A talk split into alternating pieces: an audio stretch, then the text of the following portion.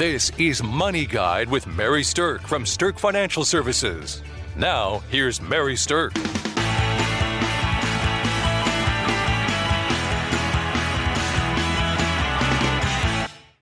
Hello all, I'm Mary Stirk, C E O and founder of Stirk Financial, and I wanted to share some information with you today about a new law that was passed, which is called the Secure Act two point oh. Now, the Secure Act two point oh is actually an overlay bill to the Secure Act one point oh that was passed at the end of two thousand nineteen. I will tell you that one of the big things to understand about this is it's a very large set of legislation and tax reform, and it is going to take time for tax attorneys, advisors, and companies to be able to understand it, implement it, and then set up the technology to support it. So for the time being, there may be a lot of questions in terms of answers with, I don't know, or it's going to take a while to clarify. But because this is something that affects most people at some point in their life, I want to at least get some preliminary information out to you so you understand what you need to know at this point in time. The Secure Act stands for Setting Every Community Up for Retirement Act. Secure Act one point oh basically had Congress say, hey, if somebody passes away and they leave an I R A to the next generation, we want to accelerate our taxes out of that. So what they did is they compressed the time frame. And if you inherit an I R A now, you only have ten years instead of a lifetime to take that money out. This applies to most beneficiaries. If you're a spouse, you can still move it to your name and take it, and that's just fine. But if you're not a spouse, it really changed the game into how you have to take that out. One of the things that just recently happened is that they clarified the tax rules on this. So again, we have a, a law that was passed in two thousand nineteen with I R S clarification of how we have to implement this in twenty twenty-three. So you can see what I mean in terms of it may take a while to get full information on this. But the clarification, if you are somebody that has a beneficiary I R A or you think you will be, is this. If the original account owner of the I R A was already taking a required minimum distribution, you have to also each year and have the account fully liquidated by the end of ten years. If they were not taking a distribution, or if it was a Roth I R A that didn't require a distribution, you don't have to take anything out annually, but it does still have to be out by the end of ten years. So that clarification piece is something that's important to understand that literally just came out, and you have to be aware of it. If we missed R M Ds and they were supposed to be taken out in twenty, twenty-one, or twenty-two, then we don't have any issues because there's a grace period and the I R S is not going to charge any penalties due to the fact the clarification just came out.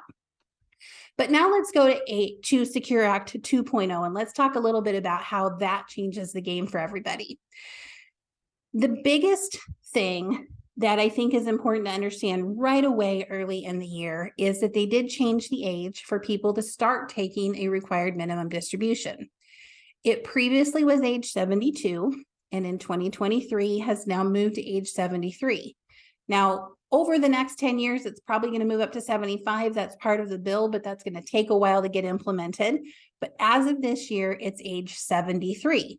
So I think that's a good thing. One more year to continue saving your money, deferring taxes on it, maybe some extra time to do some strategic things like Roth conversions for another year if it's appropriate before your required minimum distribution turns on. Now, as I said, if you're younger, this is going to ratchet up over the next ten years to age seventy-five. So again, there's some room for strategy in there, thinking about what you can do over that time frame for additional tax planning that may help impact you or your beneficiaries. Another thing that they changed in this that I'm a big fan of is they changed the tax penalty. It used to be that if you missed your required minimum distribution, the tax penalty was fifty percent. That was something you heard right, fifty, five oh. So if you were supposed to take out thirty thousand dollars and you missed it, your penalty was fifteen thousand dollars. Well, what they have done is they've changed that to a twenty-five percent penalty. And if you fix the required minimum distribution in a timely manner, they're going to be nice enough to drop it down to ten percent. The moral of the story, though, is don't miss your required minimum distributions.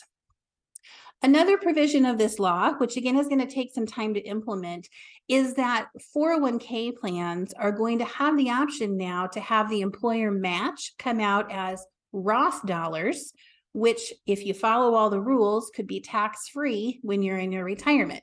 That has never been that way before, and that's a big deal for people to help save tax-free money for the future. In addition to that, SIMPLE plans and SEP plans have never been allowed to be Roths before, but now they're going to be something where we can have that be allowable. You can choose to have them be pre-tax, or you can choose them to be Roth. Now, again, the companies don't have anything set up yet to be able to accommodate this because it's so new, but it is something that over the course of the next couple of years, we expect to see you able to implement, you able to have some of that tax strategy planning. One of the things that um, the law also changed were significant changes to catch-up contributions. So if you're over the age of fifty and you're saving for retirement, then there are going to be additional amounts that you can put in. There's some kind of interesting and different calculations to determine how much you can do. So that's something you'll want to have a one-on-one conversation with your advisor with. But good to know you can actually save more money on a tax-favored basis. Another issue that is out there now is something called a rollover five twenty-nine. So one of the downsides to five twenty-nines has really been that if your child doesn't go to school, your child doesn't use it, nobody else in your family is going to use that money. It's kind of hard to take advantage of the tax rules inside of it. Well, now you're going to be able to have the beneficiary of the five twenty-nine do some type of rollover to a Roth-like type of program. There are huge limitations on this, though. The person has to have been the beneficiary for at least fifteen years, and you have ha- would have had to follow contribution limits during the time you were saving for it. So there's a lot of limitations to this, but it does give us a unique opportunity, again, to work with money on a tax-favored basis coming out of five twenty-nine plans that might not get used for education.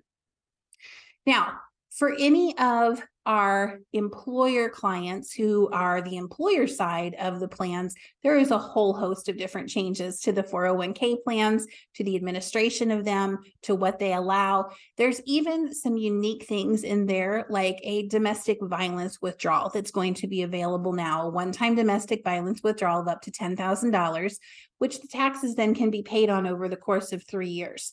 That's just one of the quirky provisions that are in this related to the employer side of the retirement plans. So again, all of these things are going to take time to digest and implement, but from the additional credits of contributions that you can do, additional savers credits, additional money that you can actually defer and have some tax-free benefits from, there's a lot of good small things inside this bill or inside of this law that add up in totality to some really good benefits for people. So if you have questions, don't hesitate to reach out and call. Just wanted to get this information in your lap so you were aware of it. And uh, we will look forward to spending time over the next couple of years understanding this, digesting this, implementing this, and using it strategically to help you. Thanks for listening. Congratulations to Mary Stirk and the team at Stirk Financial for earning a spot on two Forbes lists, Forbes Best in State Wealth Advisors and Forbes Top Women in Wealth, for five years running. The views expressed are not necessarily the opinion of your audio provider and should not be construed directly or indirectly as an offer to buy or sell any securities or services mentioned herein. Investing is subject to risks, including loss of principal invested. Past performance is not a guarantee of future results. No strategy can ensure a profit nor protect against loss. Please note that individual situations can vary. Therefore, the information should only be relied upon when coordinated with individual professional advice. Securities and investment advisory services are offered through Woodbury Financial Services Incorporated, member FINRA S I P C. Insurance offered through Stirk Financial Services, which is not affiliated with Woodbury Financial Services Incorporated. Neither Woodbury Financial Services Incorporated nor its representatives provide tax or legal advice. You should consult a qualified attorney or tax professional to answer your specific questions. Stirk Financial Services is located at three fifty Oak Tree Lane, Suite one fifty, Dakota Dunes, South Dakota, five seven zero four nine. And can be reached at six oh five, two one seven, three five five five. Forbes Best in State Wealth Advisors list includes ten recipients per state. The award is based on qualitative and quantitative data, rating thousands of wealth advisors with a minimum of seven years of experience and weighing factors like revenue trends, assets under management, compliance records, industry experience, and best practices. The award is not based on portfolio performance or client reviews. There is no fee in exchange for rankings. Third-party rankings and recognitions are no guarantee of future investment success and do not ensure that a client or prospective client will experience a higher level of performance or results. These ratings should not be construed as an endorsement of the advisor by any client, nor are they representative of any one client's evaluation.